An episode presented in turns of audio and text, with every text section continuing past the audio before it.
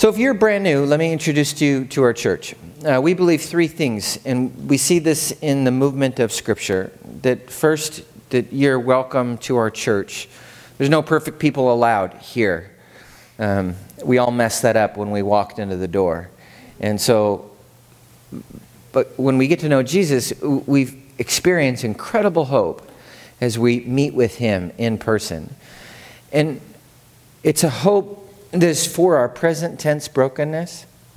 And it's a hope that also heals us so that we're not stuck there forever.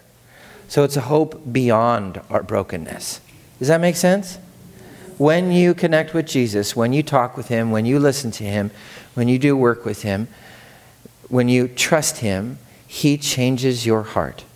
He renews your spirit. He helps you start living not from that old identity of you trying to save yourself, but He helps you start living from this brand new identity that I am God's beloved, chosen, worthy, redeemed, forgiven child.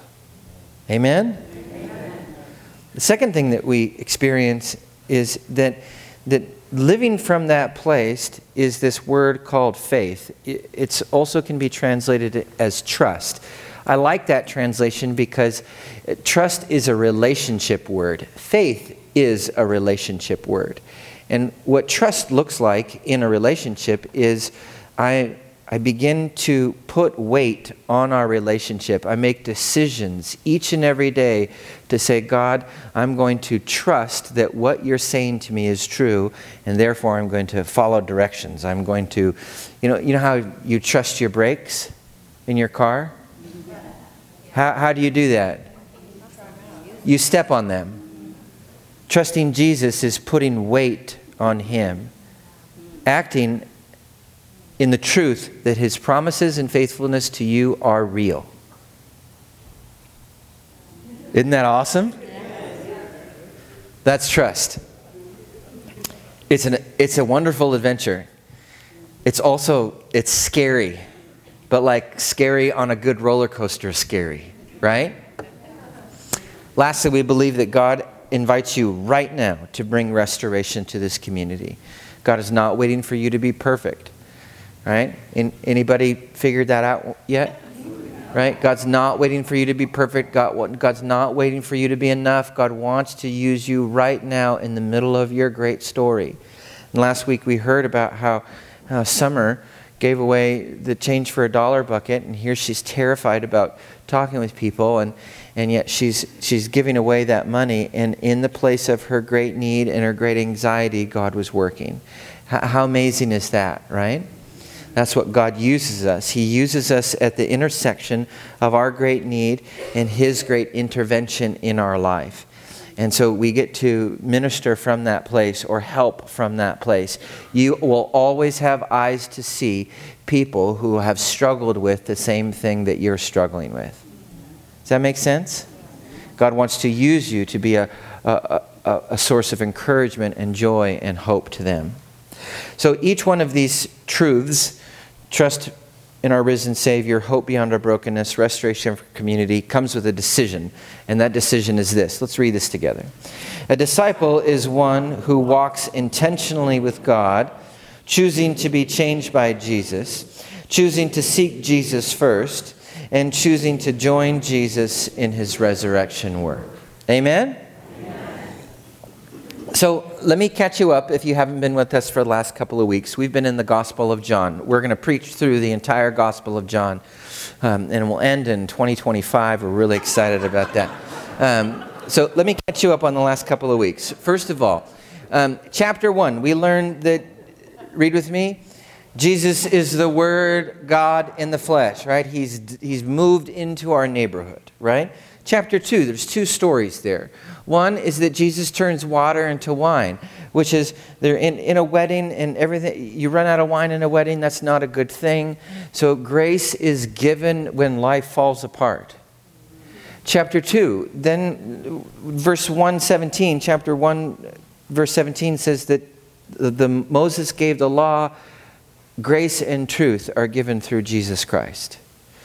So the chapter 2 is about grace, and then chapter 2 is also about truth. Jesus shows up to Jerusalem at the Passover, And there he sees all of the animals and the money changers, and he makes a whip, and he drives them all out of the temple. And, the, and this is what we learn. Read this with me. Truth demands we exchange our religion for a relationship of prayer and worship. God is not going to put up with you trying to reduce your relationship with God to give me stuff and I'll obey. He wants you to speak to Him, to listen to Him, to trust Him. Yes, He's going to provide for your life, but it's within the context of this relationship. Amen? Next slide. Chapter 3, Nicodemus shows up. He's a senator and a megachurch pastor, and he speaks to Jesus. And Jesus teaches him, read this with me, that new life is only from God, not what we can do. Nicodemus was consumed. How can this be? How can this be? How can, how can this be? How can, how can you be born again? And Jesus says, This is from God. This is what the Holy Spirit does. And you're not in charge of the Holy Spirit.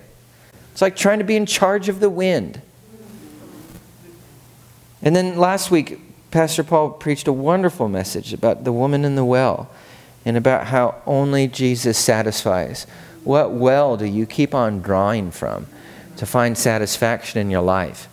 And Jesus is telling this woman, Look, I'm, I'm the living water. If you drink of me, you'll never thirst again. And then today, in the latter half of chapter 4, we're going to read about the official son. And this chapter is about what does trusting Jesus actually look like? So that's where we're going today. Okay, can we, can we pray? Lord, protect us. We bind up everything and silence everything opposed to Jesus that would be trying to interfere with this time in your precious name, Lord Jesus. We pray your protection, Lord. Help us. Minister to our spirit. Speak to us. We give you permission to do work in our spirit, in our soul. Lord, help. In Jesus' name we pray. And all God's beloved children said, Amen. I'm going to read this for you. Faith or trust begins with learning about Jesus. But learning about Jesus is just the beginning. Faith or trust in Jesus requires that you meet Jesus, who is alive and breathing and present right now through the power and the presence of the Holy Spirit. Can you feel the presence of the Holy Spirit in this place? Always, every Sunday. The life of faith is the invitation to meet with Jesus and then to follow his directions, which always leads to your joy and hope. So, what does meeting Jesus look like in your day to day life? Well, the past two weeks have been an adventure for me in meeting Jesus in my day to day life. Daniel, who goes to our church, he's not here this morning, but um, he's a mutual friend of John Holcomb and I. Wave your hand, John. John was our former custodian now runs Tree of Life Landscaping Service, and he can be called to help. Um, so John and I were uh, we, we, we went out to, to a little taqueria to, to hang out with Daniel, and Daniel you know, we started talking over enchiladas, and Daniel started saying, "Look, I don't, I don't know, if, I don't know if I believe in this Jesus guy." And he, because the way that he had understood Jesus is that Jesus was just this mythical figure, non-historical, just sort of a made-up guy, right? Just sort of a cobbled idea. Yeah, he was a real person, but this whole Jesus being God thing, that was all just kind of what this thing called religion put together, put on him afterwards. And Daniel was had all these doubts and concerns. So John and I started talking to him over enchiladas. That's a good place to have these kinds of conversations. And and we talked about his doubts and you know, we just talked about the evidence and about what actually happened and the questions were meeting Daniel's or the answers were meeting Daniel's questions, his doubts. And and it, there was a moment where you know, we had, well, I had finished my enchiladas. He was still working on his. And, and I asked him, I said, Well, so what do you want to do? Do you want to continue not talking to the Jesus you don't believe in?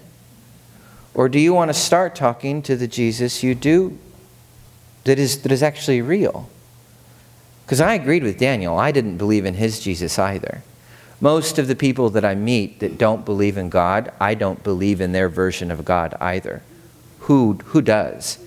But when you finally see who God is, the, his very heart, his very nature compels you, it woos you, it draws you to trust him.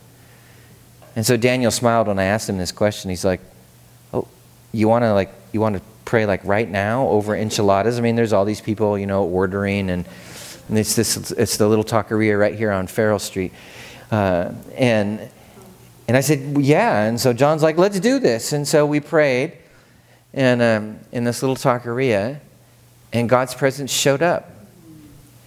And Daniel opened his eyes and he said, A weight's just been lifted. Like uh, he gave his life to Jesus again, but a weight had been lifted and he experienced such peace. Has that ever happened to you? Where you pray, you worship, you read scripture, you speak with God, and you experience his peace, his presence? Next day, April and I go to Home Depot. We're building a deck in our backyard. I'm building the deck. We're, we're all building the deck in the backyard. I'm building the deck in the backyard. It's sort of like when we take out the trash, you know? Uh, hey, we also cook dinner, right? Uh, so, so we're going to Home Depot, and I know I got to buy a bunch of pressure treated lumber. I know that each one of these lumber sticks costs eight bucks a piece. I know that I need to buy 33 of them. Do the math, that's over 300 bucks. So we're in the checkout line, and there's Rebecca. There's nobody in Home Depot. It's a Thursday night. April and I go to grocery stores and Home Depot and Costco for our date nights on Thursdays. And so we're at Home Depot, and there's nobody else around. And this cashier lady named Rebecca is just standing at her cashier. And so we bring all the boards and all the hardware up, and she scans the boards. You know, we got 33 of them, and the hardware. And she says, That'll be $43.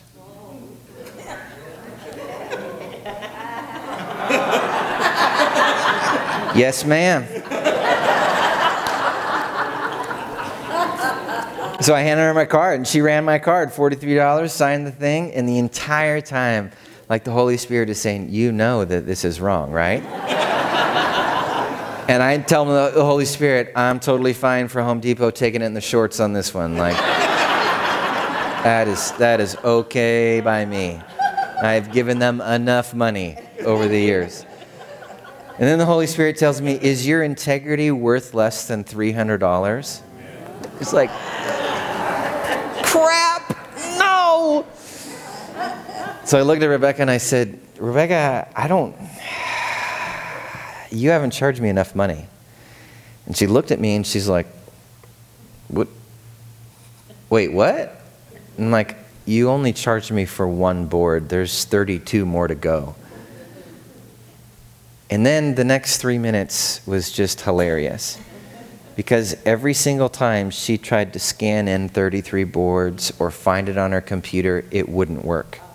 She tried for five different times in five different ways to scan in these boards, and they wouldn't scan. And I, I looked at Rebecca, and I'm, April and I are just laughing. And I tell Rebecca, Rebecca, look, I'm, I'm a pastor. I think God is telling us that he doesn't want me to pay for these boards.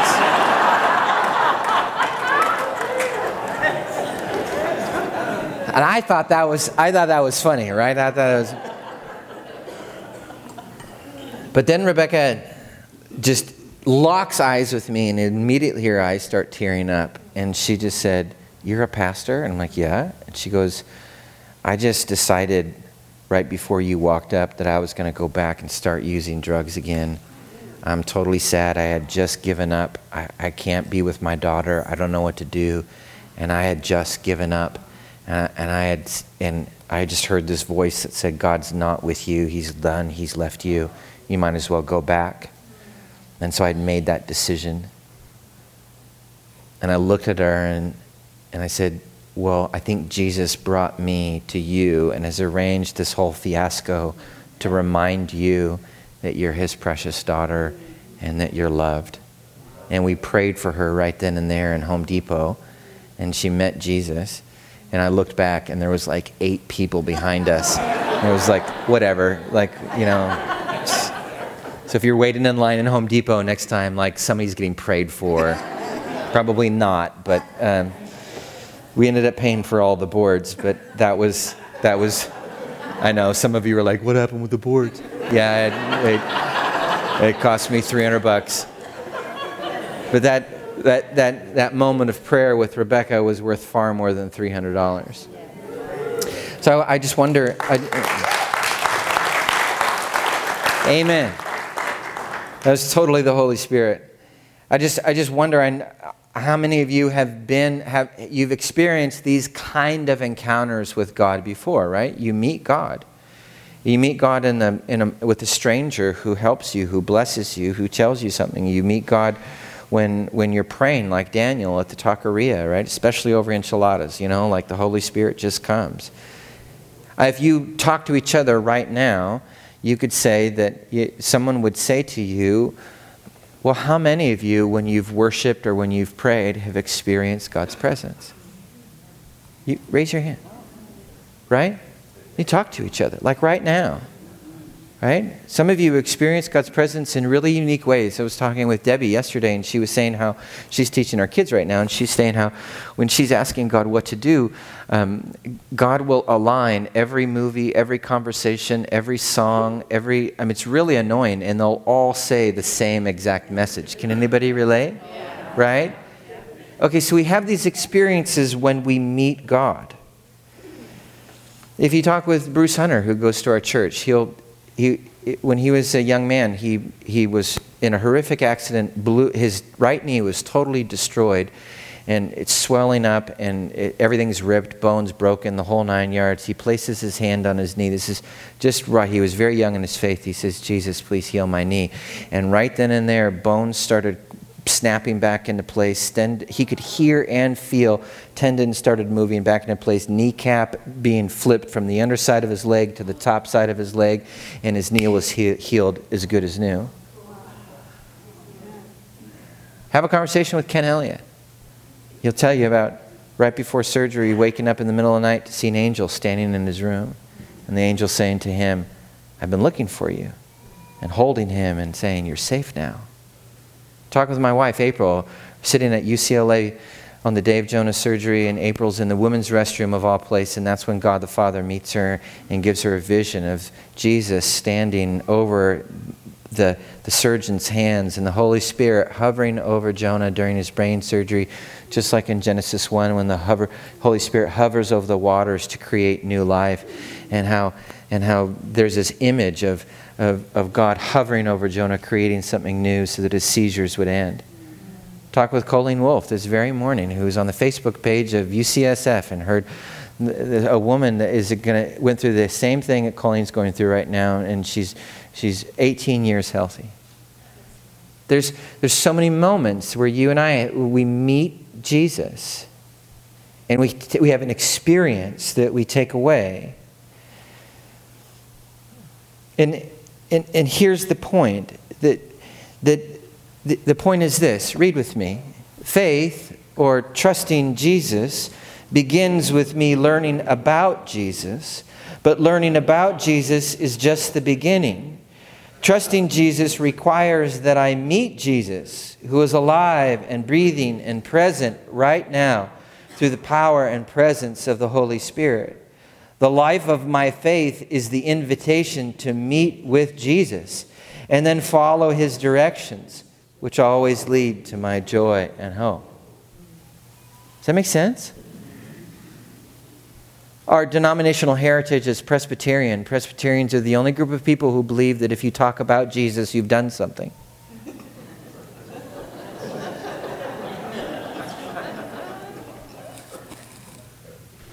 You know, what a great meeting. You know, we talked a lot about God. It's like, no. Yeah, learn about Jesus. That's just the start. Now, meet him, talk to him, listen to him, engage. So, this is where we find ourselves in John chapter 4. The woman at the well has just met Jesus. She's just engaged with Jesus, and it's changed her life. Read with me, verse 39.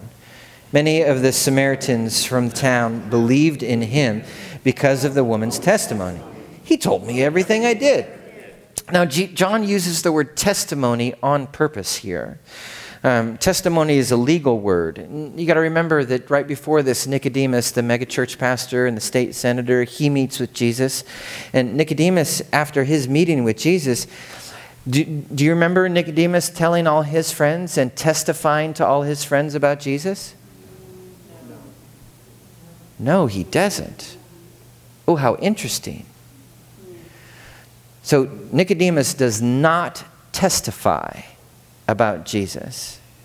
Now, in the ancient Near East, a woman's testimony wasn't even admissible in the court of law because it was considered not worthy or not enough. They couldn't be trusted. So, what is a woman's testimony who's had five husbands and is working on the sixth going to be worth? It's going to be worth nothing. But what does this Samaritan woman do?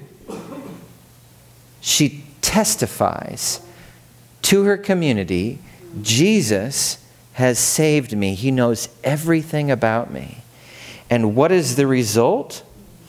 That meeting Jesus and trusting Jesus totally restores her heart. It restores somehow her reputation in the community. Everybody starts going, wait a minute you had this experience with him, and their view of her completely changes. She's no longer the outsider. Now she's the trusted authority about who this Jesus guy is. In the text, the Samaritan woman now has a greater standing and reputa- reputation than Nicodemus, the megachurch pastor and state senator. Verse 40.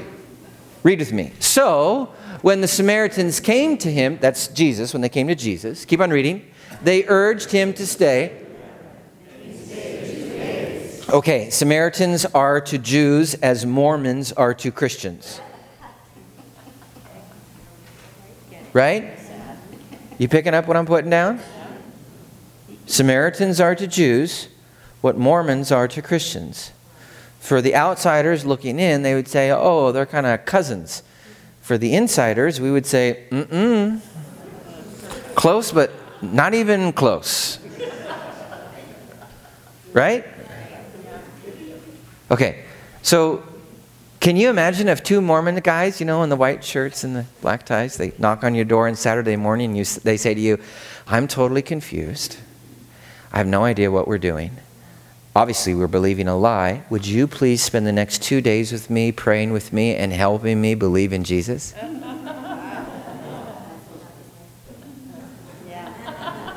What would you say? Many of you would be like, go away, right? But some of you would be like, well, clearly something's going on here that is like a miracle. God must be doing something incredible in these people. And that's what's happening when Samaritans are saying to a Jewish rabbi, please stay with us and tell us about who God is. Let's keep on reading.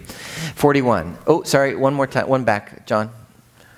Verse 41. And because of his words, many more became believers. They said to the woman, we no longer believe just because of what you said. Now we've finally heard ourselves, and we know that this man really is the Savior of the world. Oh my gosh. Now pay attention to the process of how this community got to know Jesus. So, first of all, faith or trusting Jesus starts with us hearing about and learning about Jesus, right?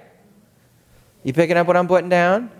Oh, look, Jesus is doing something in this person's life. Huh, I'm learning about what Jesus is like.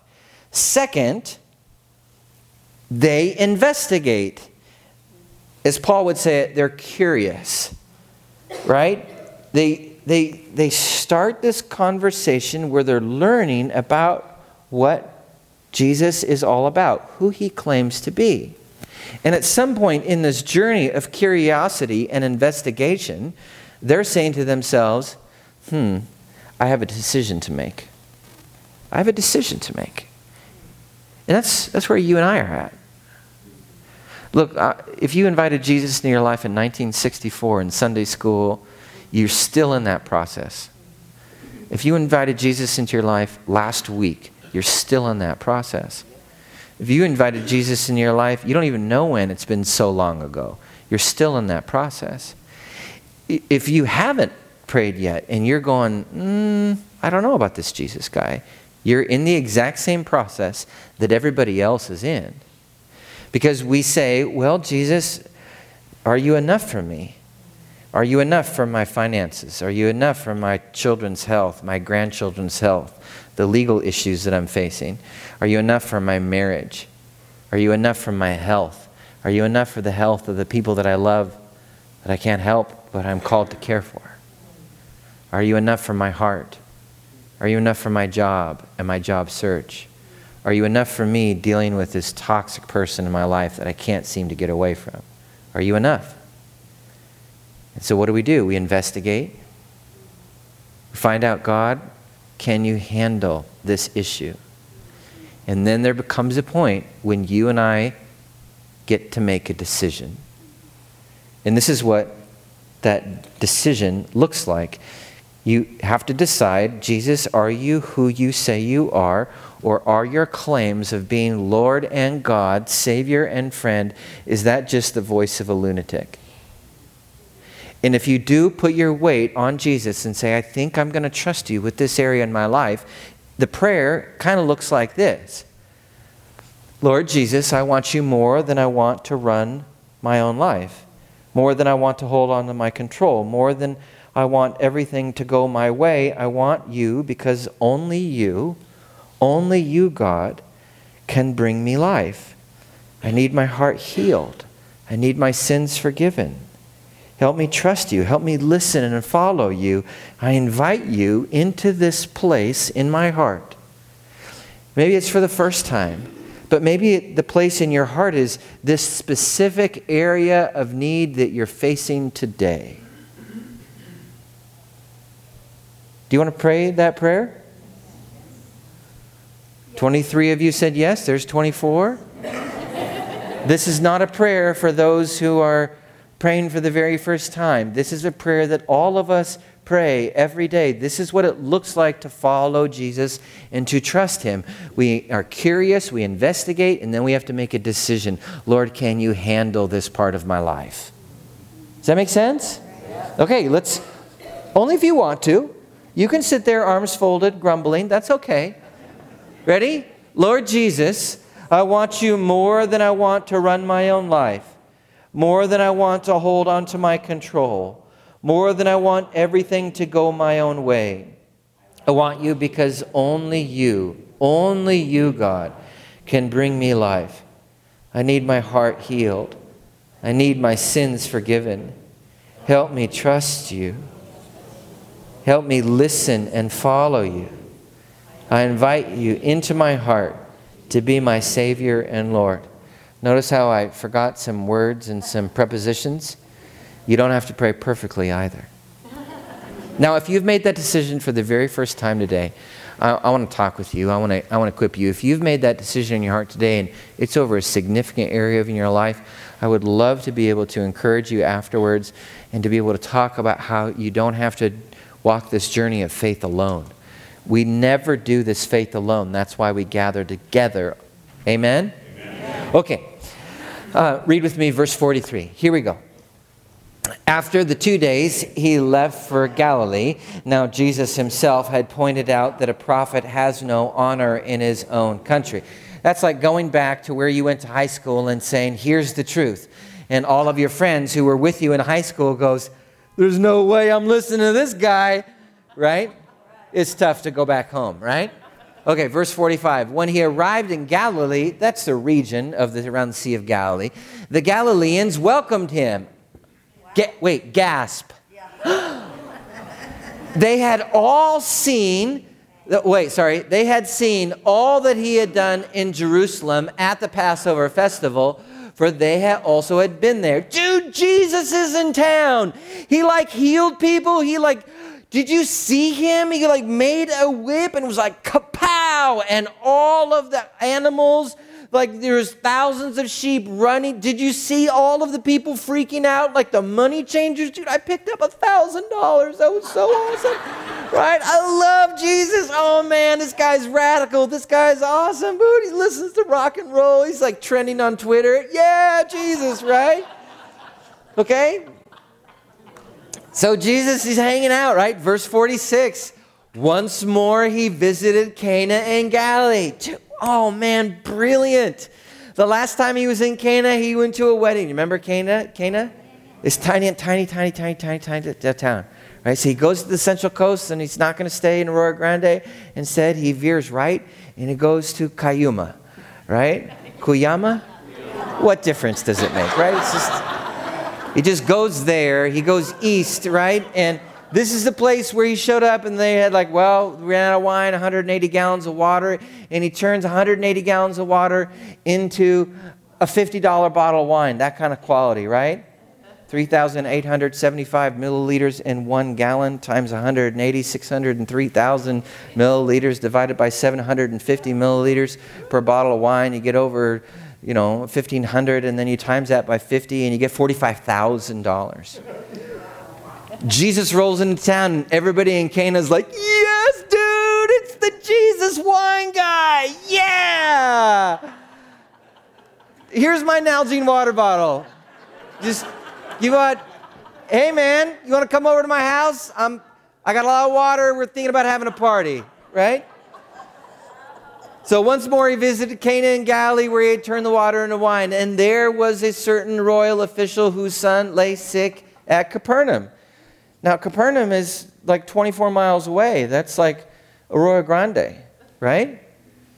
When this man in Arroyo Grande, the royal official, heard that Jesus had arrived in Galilee from Judea, he went to him and begged him to come and heal his son, who was close to death.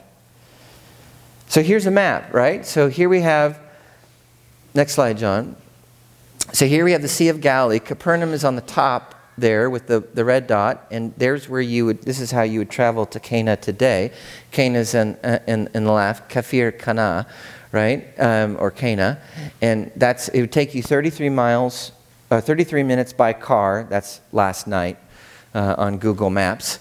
But it's about 24 miles away. So this dad, he's in Capernaum. A friend of his is in Cana, shows up and goes, Jesus is here. I know my friend, his son is sick and he runs or rides 24 miles back to Capernaum and tells the official's son, and the official then runs or rides frantically 24 miles to show up to Jesus. And when he shows up to Jesus, he's begging Jesus, please come heal my son, he's dying. So this dad, breathless, anxious, afraid, shows up to Jesus and he says, Please come heal my son. And this is Jesus' response.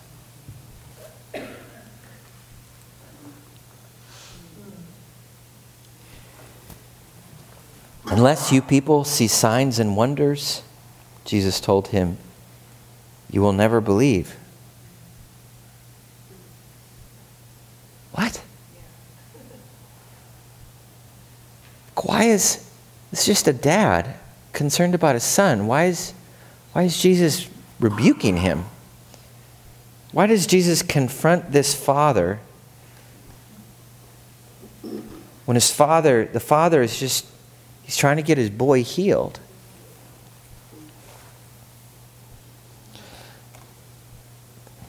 Jesus knows him because he's fully man and fully God. And Jesus knows what this father needs.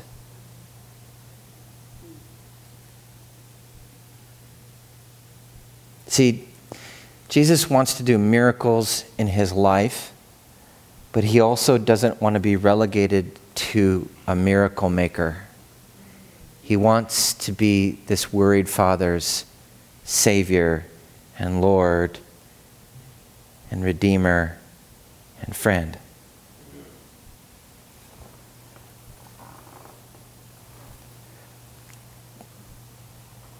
This Jesus wants this dad not just to have his son healed. I mean, he wants that. That's going to happen in the story. He wants that, but he also wants this dad's heart to be changed. to, to have new life and a new hope, not just the solution that he is insisting on. See, this dad, this royal official, is used to having power. He's used to telling people what to do, and he's used to saying, uh, when he says to people, jump, they say, how high. And so he tells Jesus, come, heal my son right now. Look at me. I'm the royal official. Look at all I've done. Look at all the power that I have. Look at all the money I have. Look at all the status I have. Let's go, Jesus. Chop, chop. Come on, here we go. And Jesus is like, mm no. One word from the royal official, and he could be, command troops to move and destroy a town. One word from the royal official, one stroke of his pen, and fortunes could be made or lost. So let me ask you a question what is best for this royal official, this father? Is it best for him to be able to command Jesus to do what he wants, or is it best for him to learn that Jesus is Lord? It's a tough one. Let me ask you a question Do you want God for God, or do you want God because he can give you stuff?